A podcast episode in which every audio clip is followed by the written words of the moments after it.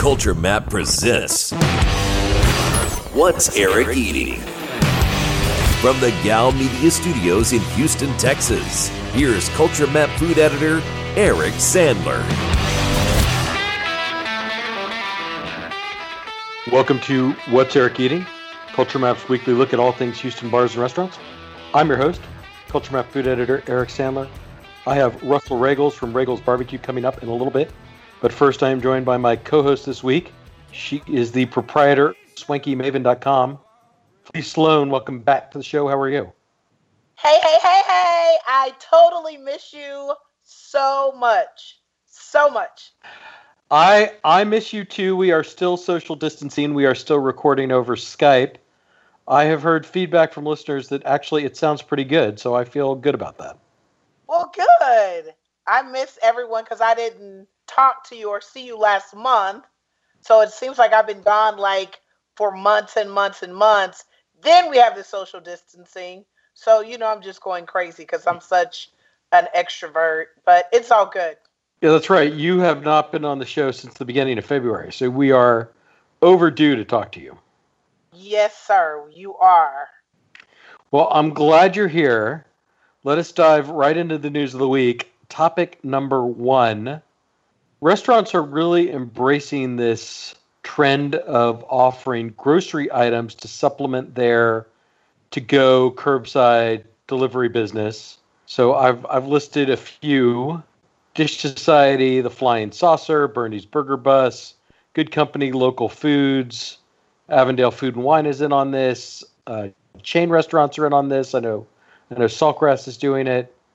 So Felice, let me let me throw it to you have you have you been to any of these restaurants that are doing this? Have you have you shopped for eggs or milk or or whatever produce at a at a restaurant instead of a grocery store?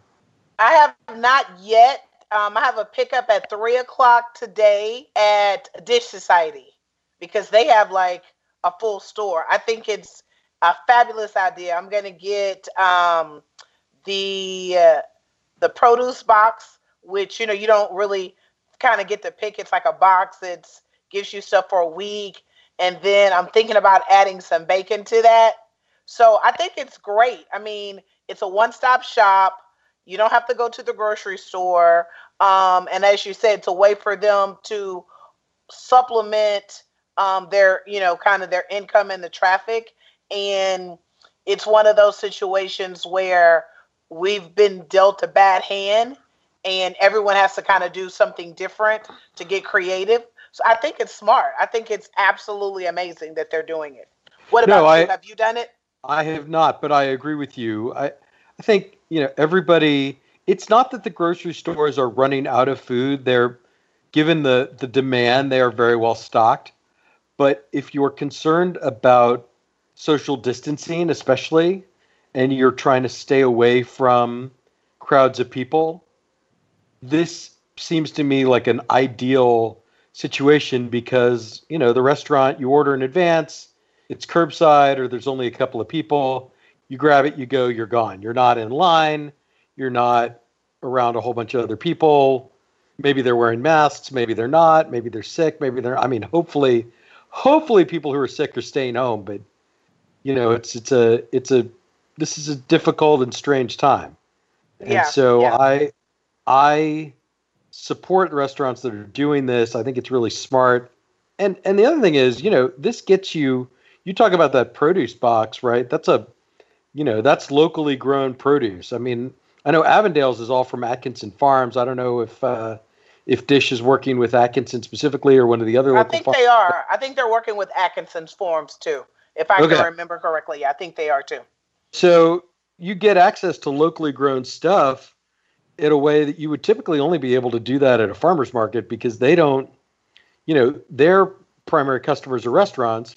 Obviously, these farms aren't supplying as many restaurants or nearly at the volume that they had been, you know, before the coronavirus closed dining rooms. And so, you know, as a as a normal person, as just a, a diner or a grocery shopper, you know, you're getting access to a quality and, and a seasonality that, that maybe you wouldn't have before. I this. agree. And then also, what it also does it you know it takes support local to the next level because you're supporting the restaurant and you're also supporting the farm that's also feeding you know your body your anxiety from again having to go out it's just i think it's a win-win for that whole cycle there so i think it's a great idea you know the only the only bummer is you can't typically get coke products name brand cereals that kind of stuff but i did see on the good company list that they had like movie theater candy so you Okay. can get like reese's pieces and m&ms and stuff that that's a big that's a big uh, buying point for me i need i need I was snacks like, clearly, clearly, need you're snacks at all projecting a little bit. I was like, I hadn't even thought about that. I'm like, Eric, you're projecting a little bit, because that was very specific. The Well, right. theater snacks, you were very specific. But but all the but but you know the nice thing is all the stuff that that can be hard to get at grocery stores. You know everybody's everybody's decided they want to make sourdough, so Mhm. all-purpose flour has been hard to get. You know a lot of these restaurants are stocking flour, milk, butter, eggs, all the all the stuff Toilet that tissue, toilet tissue as well. Yeah. That's a selling point. So it is. It definitely is. Right, and yeah. and the prices aren't, you know, the prices are all pretty reasonable. So Yeah. it's uh it is a trend worth keeping an eye on. I agree. I think I think it's a great trend. I'm actually have some of the trends that we're seeing. Um, I hope they continue, right? Like, and I think some of them will because it's just like it's another string of income. So there you go. Oh yeah. So what's another trend that you you've uh, you've appreciated? So I love the um, where HEB is in each one of the markets, the Austin, San Antonio, and Houston. They're doing the three restaurants. I think each locate each city has three restaurants, and then they're giving the restaurants the opportunity to. Um, they're not making any money. The money goes straight to all to the restaurant, and they're able to provide meals, and you're able to go pick them up and select HEBs. Um, I went. Um, so it's Underbelly, It's- right. Cherry Block and Brennan's. um, Brennan's. Yes. So the first day I went to the Bunker Hill location because they were supposed to have all three, but they only got Underbelly that day. And by the time I got there, there was only two meals left. I literally turned my back to talk to the manager because he was saying the other two locations were gonna deliver the next. You know, they were. He was like, "We'll get some more tomorrow, and we should have all three. Someone had swooped them up. So I think it's a great. I, I think it's great to see things like that, right? Like I'm like where everyone's helping everyone to survive in this thing. Yeah, no, I I talked to Lindsey Brown, who is of course Chris Shepherd's publicist, about what they're doing. So they're actually in ten HEBs, most of the ones in the Loop, that big one on Bunker Hill, the big one in Briar Grove, uh, one in Sugarland, and you know they're doing, you know, the Korean braised goat and dumplings. It's not Lamburger Helper because it's made with with Wagyu Texas beef, so it's Right. wa- it's Wagyu Helper chicken tenders and mac and mac and cheese, a couple others. Right. But and but Brennan's yes, is so- just doing their turtle soup. Brennan's right is just doing turtle soup. Cherry Block is doing gumbo, red beans and rice, a braised short rib, pimento cheese, and something else. I don't have it. everything. I want all that. I want all of that, all that, and the um, the wagyu helper, the wagyu Right. helper. Like I want all of that. Well, and and you know, being the gumbo snob, that gumbo tastes better the next day. It does. It does. I I usually a trick that I do um go I don't even have time to ask the restaurant, did you make it today or did you let it sit? And I just order it to go, like what I've started doing, ordering it to go and eating it the next day to just cut all that out for myself and it tastes so much better. So So right. So now, if you get the cherry block gumbo at at HEB, you you can know that it's it's probably yesterday's gumbo, right? It was probably Yes, made the day before, packaged and delivered to HEB the next day. So and it's gonna be perfect. Yeah. right. All right. Let us move on. Topic number. We'll call that topic number one and a half. Okay. So, or maybe maybe that's topic number two. I don't know. Uh, but topic number three, then. Speaking of this trend of restaurants turning themselves into grocery stores, you know, your boy Johnny Rhodes of Restaurant Indigo is, as you say, a little bit extra, right? Johnny, yeah, Johnny's yeah, he's a little Johnny's extra. not Johnny's not just going to sell produce. He has opened a whole separate grocery store that he is calling Broham Fine Soul Food and Groceries, and it is selling not just produce but also all kinds of prepared items, breads, pastries. I mean, he's making his own sodas. He's selling sauces like Indigo's signature yellow barbecue sauce, all kinds of pickled and preserved items, um, and all in that neighborhood of Trinity Gardens, which is where Indigo is. And the neighborhood is considered, according to Johnny, the neighborhood is considered a food desert, meaning it doesn't it doesn't have a grocery store that supplies access to fresh food. Uh, so, Felice, I'm just going to throw it to you. What do you think about what Johnny's got going on at Broham Fine Soul Food? Well, you know, if you go, let me go back a little bit because I know you've known Johnny like since the beginning of his vision before this happened. And that was like a top vision for him. Like it was equal to the restaurant. He was very passionate about it because it's been a food, it is a food desert, and giving back to the community things that is much needed that can't they can't get. And so to be able to open that now, like he he sped it up, right? Um, and to open it and to provide that service to that community, I, I I mean, it just makes my heart jump. It's um, it's I'm smiling because it's much needed. Johnny's the right person, um, and it's a labor of love for him. And the things that he's doing, all the things that you named, those play to his strengths, like making the preserves and you know doing all these things that you don't you know if you go to the restaurant you'll see some of it um, based on whatever the dish but those are some of his strengths so i think that um, it's a good thing Oh no, absolutely, and and you are 100% right. He's been planning to do this for a long time, and he had planned to open it in August, which is always the month that Indigo is closed. But he decided not to wait because the need is so great. You know, like he he told me for the article I wrote about this on Culture Map. You know, when people don't have access to restaurants or their restaurant choices are limited, like they're they're going to get by on soda and chips and candy, which at a time when we all need to kind of eat smart, eat well to benefit our immune systems, I mean that only that only makes it more likely that someone's going to get sick. yeah So, you know, the timing for this really couldn't have been better. And then Matt Harris, who's a, frequent contributor to this show, uh, actually went up to Broham and, and tried some of the breads and some of the items. He said they're extremely delicious. That they're they're really. Uh, he got some biscuits that he said were pretty special. Yeah, I can't wait to go. Um, I saw, actually I saw Matt's. He did an Insta story, and I was like, "Oh my gosh, that looks so good." He was like, to your point, what you just said. He said it was delicious. So I can't wait to go and so to be able to support him, and you know, get some stuff and come back and talk about it. Yeah, no, that will be when we're when we're leaving our house again. That Right. will be that will As be I- something to talk Eric, as I like to say, when outside when outside opens back up, that's going to be my first one of my first stops. When outside opens back up for us, yes.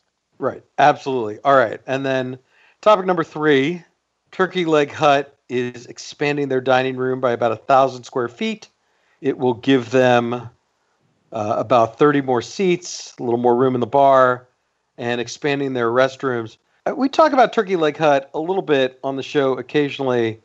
I think it just goes to show that there's really no slowing this place down. It is such a cultural phenomenon. It's insane, and I don't even think like the thousand square feet. I think it's great, but I'm like, will you even see the difference? like, they probably need quadruple that amount because it's. I mean, it's it's just insane. It's crazy. Like when I go places and people like, oh, have you ever gone to that turkey leg hut place? It's it's it's it's insane. I, as you said, I don't see any slowing them down, and um, I'll I'll take the food truck any day because I'm not I can't I can't do all the madness. I can't If I want Turkey Leg Hut, I will hit their food truck at the food truck park. I can't do it. I can't. I'm sorry. Even with the additional um, space and and people like no, the line moves really quick and all that. I'm good on that. It's just too. Uh, it's overwhelming for me.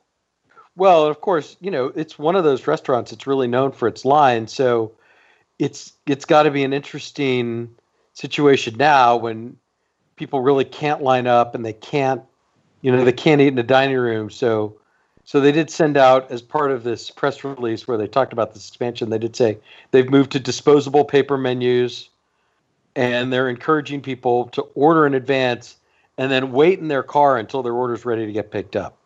So yeah, you don't have, you don't have to That's be around good. as many other people. Well, that's good. Yeah, because I was like wondering. I didn't even know that they were doing curbside, so that's good. Because now that's something they should keep around after outside opens back up. Because I would order then. I like. I don't want to fight the line. Let me pre-order, call it in, and y'all bring it to me, and I'm good. Like that's that's a whole turkey leg hut. If you're listening, that could be a big part of your business. Okay, I'm just saying. Right. So the only other thing that I want to sort of touch on with this is that so they, they talked about expanding their dining room. And so, of course, I asked, well, what about the pit enclosure? Because they had gotten, it, it was a whole dramatic thing, but they got sued Right. by some of their neighbors who said that the restaurant was belching smoke into the neighborhood. And then the lawsuit was withdrawn almost as fast as it was filed. Turkey Leg Hut got their got their lawyers going and their PR campaign, and they kind of beat this back. And the response from the restaurant was that is still working its way through the permitting process. So they they are still they are still committed to doing something to mitigate the smoke, but they as of yet do not have a specific plan for that in place. Well, I definitely think it's a valid, you know, um, I mean, you want to be good neighbors. And I think that uh, they definitely need to make sure that they address that because if not, it'll come back up. You know, at a point, it'll come back up. So I'm glad to hear that they are still taking that seriously. Well, right. And I, I don't think anybody's asking them to do anything that every other Exactly. barbecue restaurant in Houston Right. isn't already doing. You know, I live near the pit room, and obviously, if you drive past there, you can see they've got a whole, a whole separate smokehouse with the two pits in it. You know, you took me on a tour of the pit room at Truth Barbecue, right? They have a, a very elaborate enclosure and and everything for for their uh, hmm offset smokers. So, yeah, I I don't think it's unreasonable to expect that uh, Turkey Leg Hut should have something similar for Right. for what they're doing that allows them to continue to operate. I mean, the, the restaurant's a bona fide cultural phenomenon, so I don't. Right. I They don't can think, afford it. They definitely can afford it. And like you said, yeah, other they're not exempt from doing things that other smokehouses or people that um, are in that type of um, business that they're doing. So why why not them? So right. all right, Felice. That does it for the news of the week. We'll be right back with our restaurants of the week. Stick around. You're listening to What's Eric Eating?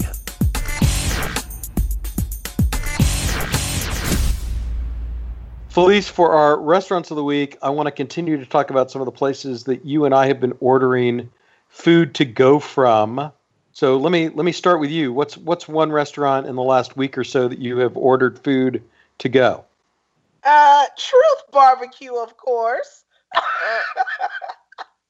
Truth Barbecue. Um, I went. I was trying to call, and I, I knew that was going to be a fail because it was the first day that they were open.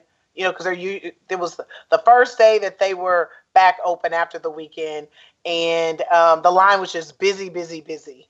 And so I was like, okay, I'll just go because I kind of want to see what they have or whatever. And you know, I went and got barbecue for three days, and it was great. I mean, it was they do a really good job. They could, if had I called in, they would have been able to bring it out to me. And I think they have since you you have to call now. I don't think that you can go into order. When I went, I think a week ago, and you went since I went, I think, but I don't think you can go in and place your order now. I think you have to do all curbside, but it was great. It tastes just as good. Right. I can tell you that that is correct because I actually also ordered it last week. It's one of the restaurants I wanted to talk about. So you can order. You don't even have to call. You can order on their website. Okay. You know they have they have everything listed meats by the pound. You know two and three meat plates, sandwiches, cake, the whole thing, and you just click through with exactly what you want. You pay in advance online, so they don't have to touch your credit card. You don't have to give them money. And then when you pull up, they they come over to your car, they ask you what the name on your order is, and they give you a number, and they put that they put this like number on your windshield, and then someone walks the order out to you.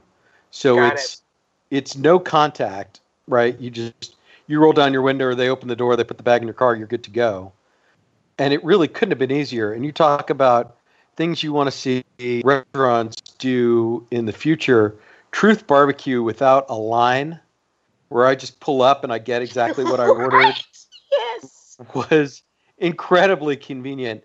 And and I will say to anyone who is intimidated by the line and that's the reason they haven't gone to truth or does it just flat out doesn't like lines, now is your time. This is this I is the time to try truth. And yeah, and the quality is is you know, it sliced brisket doesn't travel you know, it basically it starts dying as soon as they slice it. It's not at maximum deliciousness Right. Right. but it actually like I didn't even I didn't finish my whole three meat plate, and I reheated it a little bit later, and I thought it still it still holds up pretty well. And to your point, there are several folks that have been waiting that I know, and they're like, I'm thinking about going to Truth because they were they didn't want to do the lines, and they've ranted and raved about it. Like, oh my God, I have done myself a disservice by not. I'm like I told you, they're they're just like it's amazing.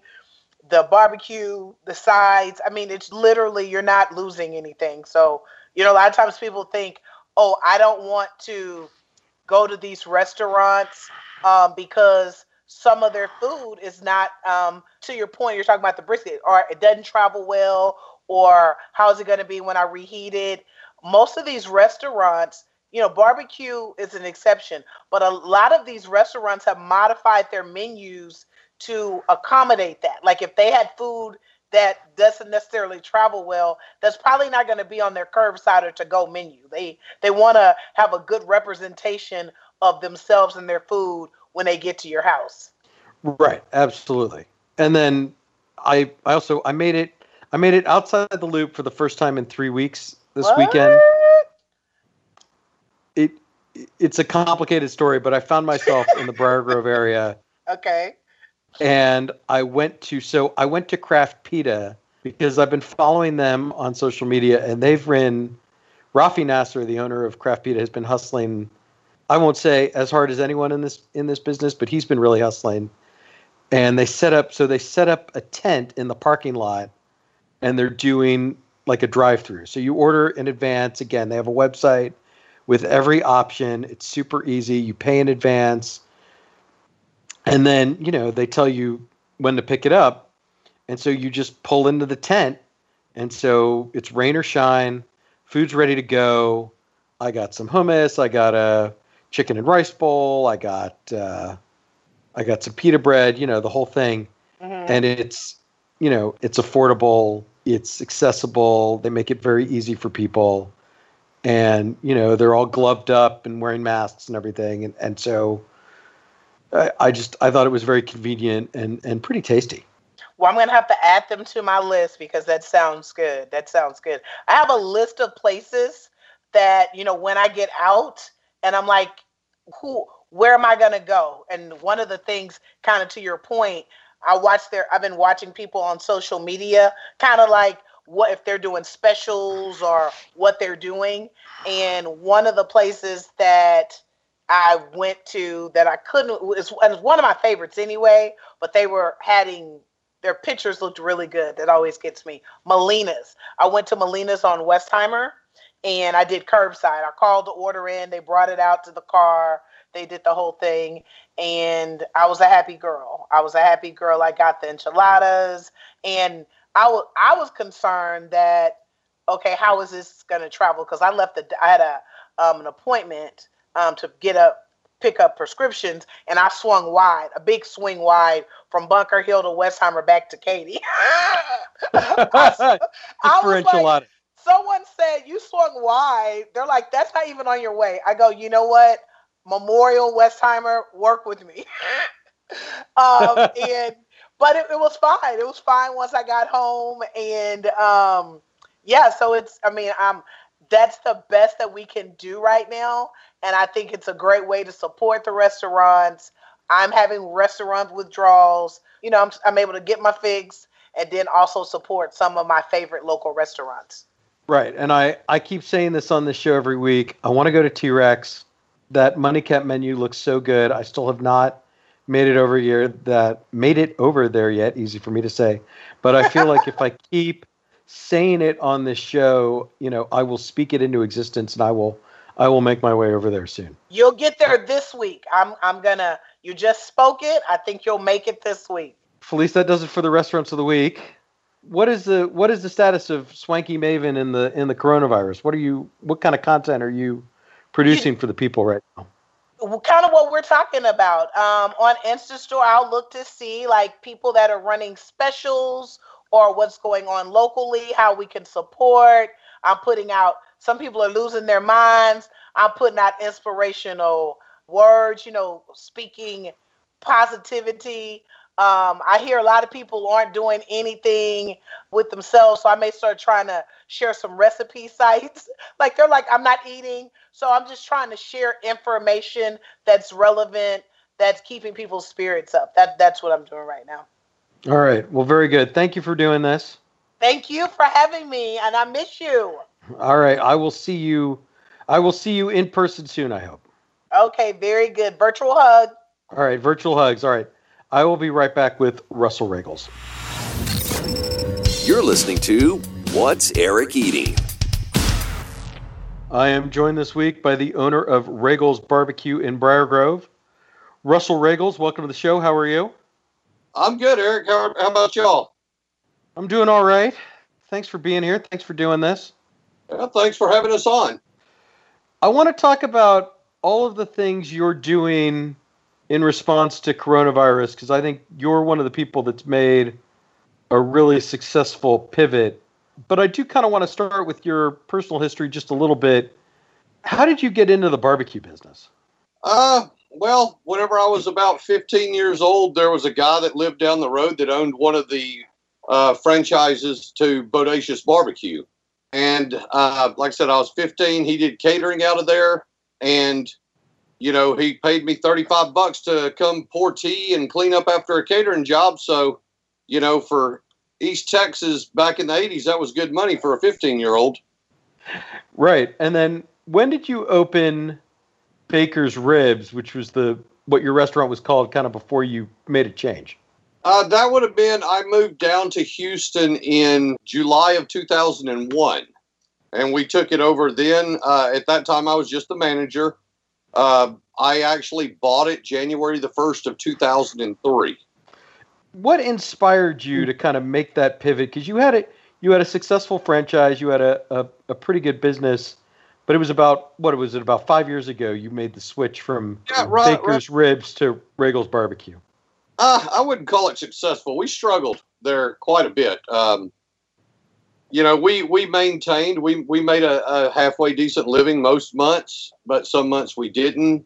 But what really inspired me to change was the the first time uh, I participated in the Houston Barbecue Festival, which would have been the second annual one. I I had never really been a person to go out and eat other people's barbecue because I thought everybody did it the same. Whenever I was in East Texas, you know, pretty much everybody did it the same because it was all bodacious. And then there was the country tavern, but I I still to this day have never been to the country tavern and don't really know why. Uh, I just haven't. Whenever I was growing up, there's like, well, why why would I go to the tavern whenever I can go to bodacious? So at the festival, I saw how other people were doing things. I was like, man, I like their stuff a lot better than ours. You know, they're doing something different here. So that got the wheels rolling on that. Um, and me and Misty started going around and eating at different barbecue places in Houston, in Austin, San Antonio, Dallas, um, pretty much everywhere we could, you know, in those towns and in between. And we just decided that we liked that style better than what we were doing as Baker's Ribs. So, about in, uh, let's see, I guess it was, what are we, 2014? Yeah, December of 2014, we decided to leave the franchise and put Roegels Barbecue on it and changed up pretty much every recipe that we use here is different than what we did with Baker's Ribs. There are a few that are kind of similar, but most of them are night and day. Yeah, I, I mean, you really embraced this smokier, more aggressively seasoned, fattier Central Texas barbecue thing. And, and I mean, from an outside perspective, it's worked out really well for you. Texas Monthly Top 50. Uh, you're on my list of the 100 best restaurants in Houston. You know, you're a top five Houston barbecue joint, right? Well, I, would like to think so, but I'm, I'm not the one who decides what we are in the top or in the bottom. You know, it's what what people y'all y'all are not not just you as a writer, but the general public is the one who comes up with those. We're we're just happy to be included on any of them. As you know, maybe not the bottom five in Houston, but the the top ones. You know, it hadn't come without a lot of work and a lot of effort. I can tell you that. Well, and you've and you've shown a kind of a spirit of creativity. I mean, you you got in on pastrami pretty early. Uh, you've recently started doing whole hog. I mean, what's that been like for you, kind of uh, exploring all these different styles of barbecue? It's fun. It, it, really is. The pastrami thing, I saw a picture on Instagram that Billy Durney from Hometown Barbecue in Brooklyn uh, put up, and it was a pastrami beef rib. And I, I saw it and I was like, man, that is probably one of the most beautiful pieces of meat I've ever seen.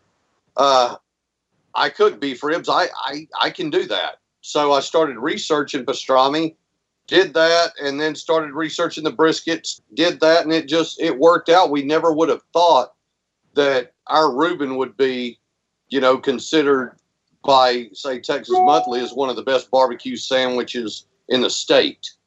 Uh, that we would have lines out the door you know, down the side of the building wanting to get one every Thursday whenever we do them.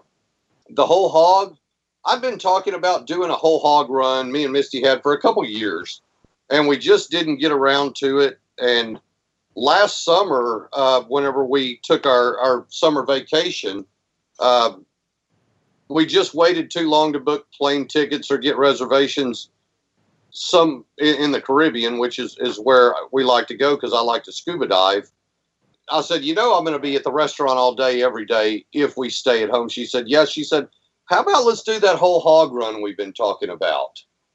And uh, I said, man, that sounds like a great idea. So we drove around. We we flew to Atlanta, got in a car. She has some family a couple hours south of Atlanta. Went there for one night, then made our way over to Charleston, and then up the East Coast through the Carolinas, and then over to Gatlinburg. And that was over a ten day period and really just you know i talked to some of the people owners and and pitmasters of those restaurants. And some we just ate and just watched what they did and really enjoyed what they what they're doing there and came back and said well hell let's give it a shot. Uh, the, i had cooked whole hog in the past but not like that. I'd thrown them on our Bewleys and and cooked them that way which is what some people still do today. It's not the old school traditional over coals, but there are people who cook them, you know, on just, you know, offset pits too. The, the only in Houston that I'd had, the only the only person that, that really did it was Patrick uh, Feges at Feges Barbecue, right. and who you know he Patrick was you know probably got tired of me asking him questions on things, you know, because I was asking him on quite a few things, you know, and he was gracious enough to help me out with all of it. Right. So, I mean, but so, I mean, all that stuff has been pretty successful for you. Needless to say, I, I don't feel like you're scraping, you know, you, you don't have months where you're scraping together at the end of the month anymore. No, we uh we can actually keep the bills on all month, every month now, or all the utilities on, you know, and, and the right, bills well, that, late fees. well, that's good.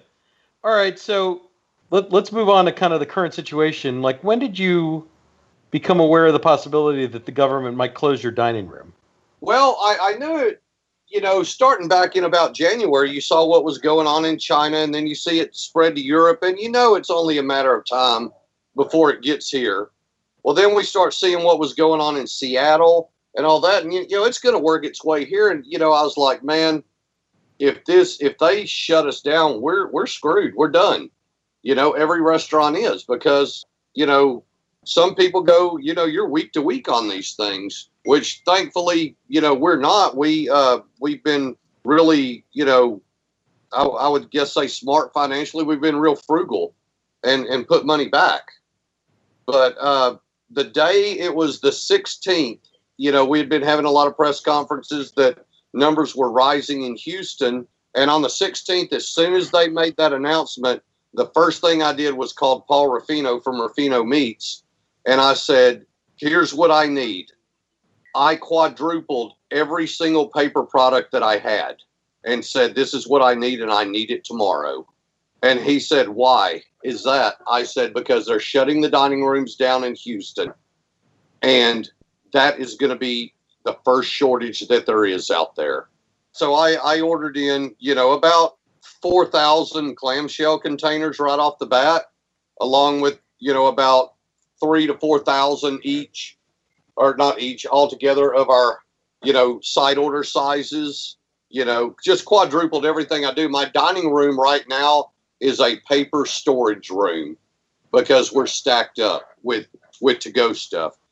Now, I didn't know, and nobody else knew that a lot of these restaurants, it it just does not work with their model, and they had to close, uh, which is very unfortunate for the employees, the owners, and and the city. You know that that a lot of these restaurants aren't operating right now. But yeah, we we jumped into survival mode from the start, which was I guess it was about four o'clock on the 16th uh, that that happened, and I said I'm going to do whatever I have to do to keep this thing open as long as we're legally able, and I'm not going to cut any hours. I'm not going to lay anybody off you know, I'm going to try to keep it, you know, for my employees just as normal as I can. And and I've told them that I said I could have closed this thing down and I would have been fine. I said, but you know, I'm not going to put y'all in that situation. Yeah, and I I noticed you've made some changes to your dining room because uh, I stopped by last night for prime rib. Uh, you've got the X's kind of delineating six feet apart so people know where to stand. You've got that plexiglass partition now, kind of separating the uh, the ordering counter and the staff from many diners. Have people kind of responded well to that? Because I, I know as as someone who's a little bit nervous about going out right now, it made me feel better that you're taking it that seriously. Well, it it, it, it made our customers feel better, and yes, we've had a lot of you know comments on it. Uh, the I call it my Corona cootie catching wall. Uh, is right right there in front, which is that acrylic shield that we put up. Uh, that really made us feel better right off the bat because you know the the people that are here we're basically right now we're going to work and going home we don't know where all these other people have been throughout the day and so basically with one way that this um, virus is transmitted is through droplets from people sneezing coughing even spitting when they talk, that protects us from them and them from us if, if any of us were infected. You know, it just it's it's an extra precaution. The X's on the floor, I sat out there one day with a with a tape measure and measured them six feet apart. And um, you know, we we tell everybody stay on your X until the person in front of you uh, moves up. I call it's like a kindergarten classroom. You're in your little box until uh, there's nobody in their box, and and we have to remind people all the time. We we seem to notice more of the. Um, I, I hate to use the term boomer generation, the baby boomers, the 70 and 80 year olds are not really staying in there. They're getting right up on the person in front of them, and we we have to remind them, hey, you know, this is a a lot of this is for you. You are more at risk than anybody else of not recovering from this virus. So we want to keep you are safe. I would actually, you know, a lot of them, I, I've asked them regular customers, I'm like, why are you in here? I will bring it out to you. Uh, you need to be safe. And they're like, I'm just going to come in. You know, one lady that's been eating in here for, God, 20 years now, she's got to be 80 years old and she's coming in. She says, I'm fine. Uh, we did we did that with those. Um, right when you walk in our door, there's a hand sanitizer station with a note that says, "Please sanitize your hands." I gave myself a big squirt of that. Yeah, I, that, that was another lotion, thing I appreciated. It has lotion in it, so it takes you forever to rub that stuff in. But uh, we have it there. We have one behind for us. We actually have three, I think, right there behind the deal. One that Misty bought, one that Misty made, and then one that we bought from the food service company right there, you know, in the kitchen where we're at. For the customer, after they pick up their food and they're heading out, there is another hand sanitizing station. Um, you know, the one thing that that you don't see is, you know, and we've stressed this in the restaurant business. I'm not going to say all of them, but I hope all restaurant owners and managers stress to their employees about washing hands. Lord knows, even before this virus came around, don't come in my restaurant sick and think you're staying here. Uh, and everybody knows that from day one. Uh, if you're sick, you do not come in here and bring it in this restaurant. You stay home we will we will be fine without you here and just you know taking every precaution we can to keep I, I, am to keep my employees safe myself and misty safe you know by doing that it helps protect the our mine and misty's children who we actually furloughed whenever they when this thing started we said other people need the hours more than you do y'all stay at home and concentrate on school um, and it protect you know helps protect our employees' families as well because we don't want them exposed here and taking it home. I, I think the other thing you you started doing that I I noticed is you started sending out an email every day, just kind of updating customers on on life at the restaurant. What made you decide to send that first email, and what kind of response have you have you gotten to those? I was scared to death. That's why I sent the first one, and I, I, I wrote that in there. It, I was so scared that I was going to lose everything I had worked 20 something years for. And I was going to do anything I could to let people know that we are still here. We are still serving barbecue. We're taking extra precautions uh, to to keep them safe, to keep ourselves safe, uh, and just to thank them for supporting us over the years and you know especially right now when we need it most. It seems like it must be working if you said you haven't had to lay anybody off. No i haven't. I, i've got a great response out of it. And i you know i wrote in the email last night i i never I, i'm not a writer i'm a cook i never considered myself a writer at all i i actually struggled in school in english very badly i made a 70 both semesters in my senior english class uh, you know, so I just barely scraped out of high school. In college, you know, I I wrote you know my English papers and speeches uh, in in those classes, and even wrote Misty standing here over my shoulder. I think I wrote all her English papers and speeches too, but I, I thought that I was good at it. I I always thought that I've had the gift of of bullshit. Uh, you know, but that's not what I'm writing. What what I'm writing is is really truly how I feel every day. You know, at the end of the day, and some some nights whenever I sit down and write, uh, it's after the employees have been gone a few hours, and I just sit here and brainstorm and think, what can we do to make it better? What can we do to make it safer for everybody around? And what can we do to what you know make sure that we keep the doors open so you know the employees and myself can can continue to make a living. Well, I, I think what makes them so good is that they have the authenticity of your lived experience. That they they're from the heart, and they have a sincerity to them. And I and I think, you know, I started looking forward to them. I I hope you keep it up. I will. And you know, Misty Misty had said, you know, you need to keep this up after we will. I said, yeah. I will. I said I might not every day, and I'm not even going every day right now because you know I, there are some days whenever I leave here, go home, and I'm just exhausted, or you know, been here all haven't seen my kids really except uh, you know, in the evening for an hour, and I'm like, look, y'all, I'm tired. I want to go to bed. I the first night I didn't write one. We sat there and watched TV together, and uh, you know, granted, my kids are almost one's 19 and one's 17. You know, you you kind of miss them sometimes. Whenever all you're doing is is is working. Absolutely. I'll, I'll, continue to, to, to do it, uh, and it's just it's it's weird. It's it's I, I and I don't know if if every writer's like this it, it I, I can only do it right whenever it just hits me. And i cannot write with there being another person in the room.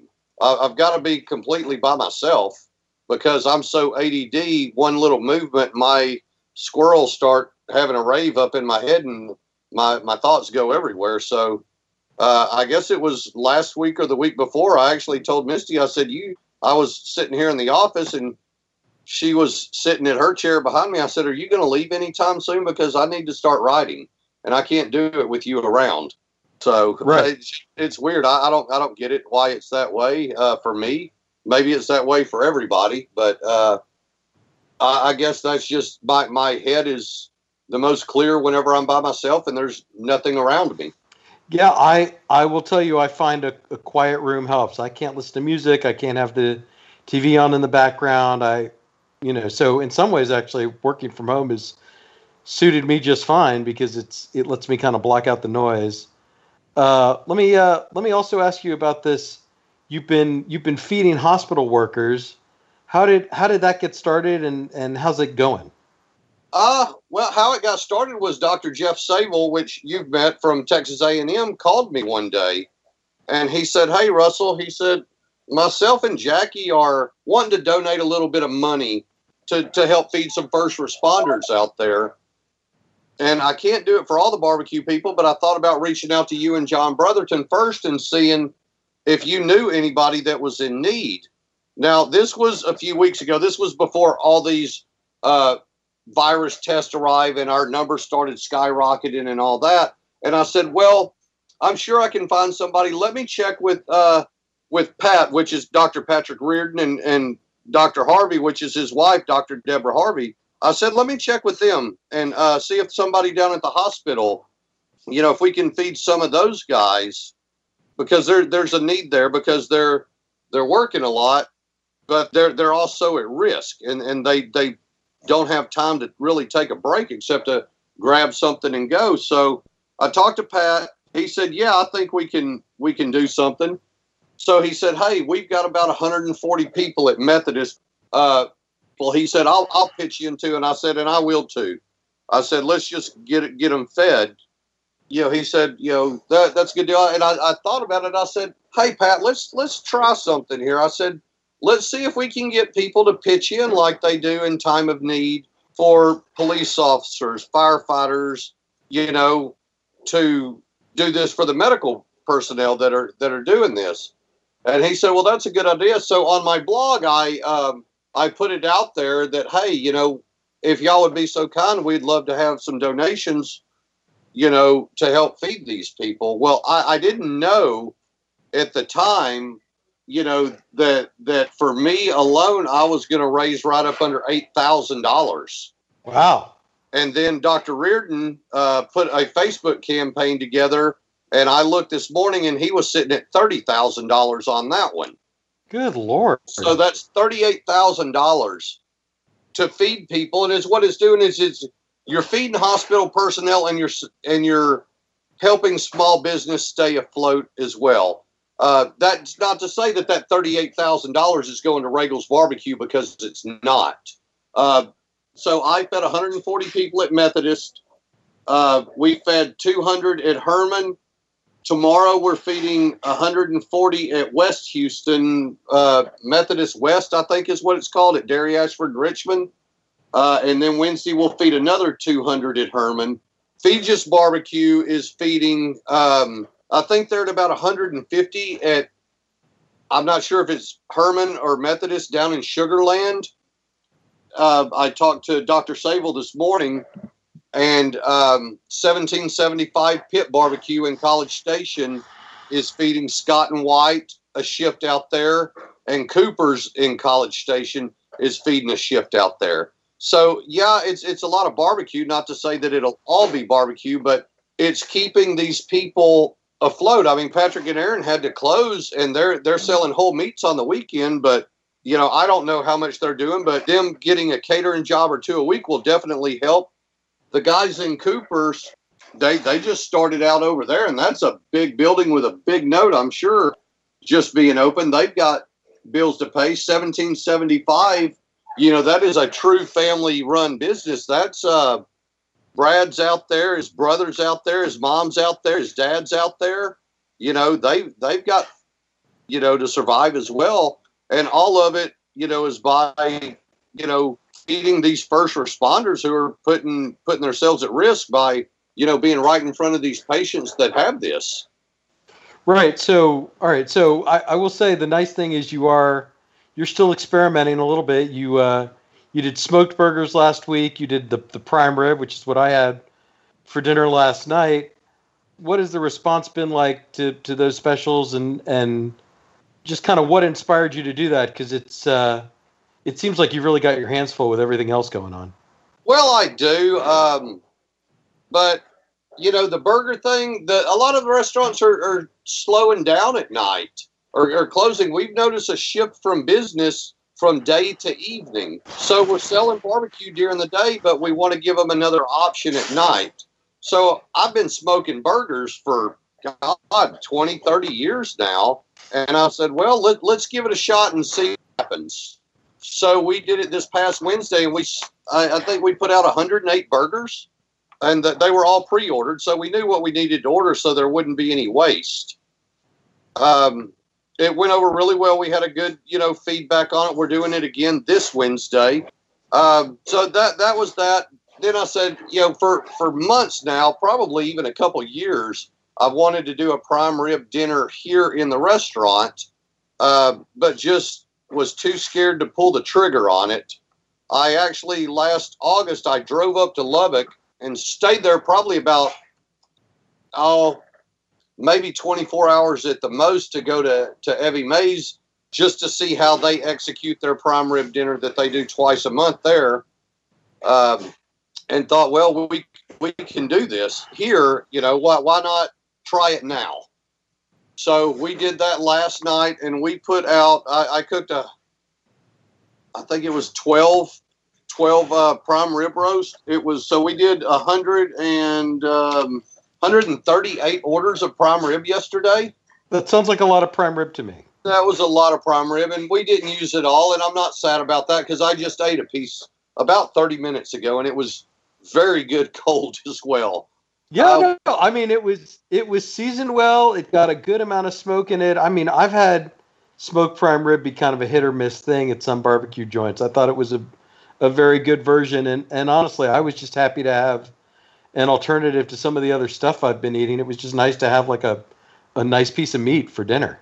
Right, right. And and you know, I think a lot of people are, are in that mindset that you were. You're you're what's open now besides I mean there's some barbecue places, there's a lot of fast food and that's what they have drive throughs. That's what people are gravitating more towards right now is drive throughs. So you, you can only eat so much of that. Uh, not that there's anything wrong with fast food because you know, they're they're doing something right there. People are still eating it, um, but it's uh, you're not going to get a prime rib at a fast food joint, and and it's something different. Um, no, and 30, 33 bucks with two sides and rolls and chocolate cake. I thought that was a pretty good deal. Yeah, and that was a uh, that was a big. Th- those roasts were huge. You know, some of them were like 19 pounds, and you know we're cutting an inch cut off of that you know, if you got an inch an inch cut and we charge fifty for it, you got probably a pound and a half to two pounds of prime rib there. Uh, plus the side orders, the roll, and the cake. The cake, uh, we we had a, a, young lady named Marissa Marquez who came in and made that cake. Uh, she just happens to be my best friend's daughter and happens to be furloughed from her job right now as a pastry chef. Uh, I mean, it was it was a gooey, chocolatey. It hit the spot yeah, she she did a good job, and I told her I said, Marissa, I'll throw you as much business as I can right now. When we do this again, which we'll do Saturday night, we're going to switch it up a little bit. We're going to do a uh, a pork chop dinner. and I'll bring her back in to do desserts for Saturday. And it's it's a smoked pork chop. Uh, I I love them. I think they're great. We've done them here before, and it's probably going to be about an inch cut pork chop. You know, that's three different things we're doing. We've kicked around the idea of doing like a a Tex Mex Tuesday or something like that. Um, I don't know. It, Yeah. it keeps us interested. It gives people a different option, and um, you know, it's fun to experiment. So, are you? I, I know it's kind of hard to predict how long this is going to last, but do you do you have plans for the future? I mean, have you thought about a, a second location or a or some whatever whatever else you might have in in the works? Well, I always said that I wouldn't open up a second location until my kids got completely out of school. My daughter will be a senior next year. Uh, my son's in college, and uh, we'll see what happens. I uh, I'm not active. Well, I'm not going to say I'm not actively looking. I'm always actively looking. If something were to be a perfect fit for what we do, and the rent was right and all that, we would we would jump on it. But after you know, if it was right, we would do it. But right now, I see a lot of these people who have multiple locations that are struggling very badly. Multiple locations, you have a higher payroll. Right now, sales are down. Sometimes bigger isn't always better. We run a pretty lean staff here, and we're surviving. Nobody's lost a single hour. If anything, you know, I've got one guy that's been here with me every single day uh, since the the 16th, and he's like, I said, Goody, do you need a day off? He said, You're here every day. I'll be here every day. He said, you, You're working just as many hours as I am, and I'll be here. And I said, Well, how about let's take off next Sunday and Monday then? So we're going to close Easter and the day after, so we can both take a break. But uh, as far as future plans, uh, future right now is, you know, just concentrate on on 2223 South Voss Road. Yeah, And- absolutely. Let's let's let the country and the world beat this virus and to where we can resume, you know, whatever normal life's going to be after it's over and then we'll worry about that then. Well, Russell, I, I appreciate it. You're you're a busy guy. I don't want to take up too much of your time, but I always end these interviews with something I call the lightning round. Five easy questions, five short answers. Just say the first thing that comes to mind. Okay? All right. What is your favorite ingredient? Black pepper. What is the first band you ever saw in concert? Skid Row. Who is your favorite Houston sports figure, past or present? Oh man, God, that's a lightning. That's um geez, I would I would have to say freaking Lance Berkman because he eats in here and he's a great guy. That that is a perfectly acceptable answer. What is your fast food guilty pleasure? It has to come from a restaurant with a drive-through. I like Taco Bell chalupas. All right. And when you go out for pizza, what are your what are your toppings? What do you get? Only pepperoni. I'm the pickiest eater you'll know, Eric. All right, Russell, give us the website and everything for Roegels Barbecue. Uh, it's roegelsbarbecue.com. It's R O E G E L S. Barbecue spelled out.com. You can find us on Facebook. You can find us on Twitter. You can find us on Instagram. And more importantly, you can find us at 2223 South Voss Road. Russell, thank you so much for your time. All right, Eric, thank you very much. And uh, just for whoever's listening, y'all stay safe. You know, we'll get through this. Like they say, Houston strong. Uh, it might take some time, but we'll be good in the end. Absolutely. I, I appreciate it.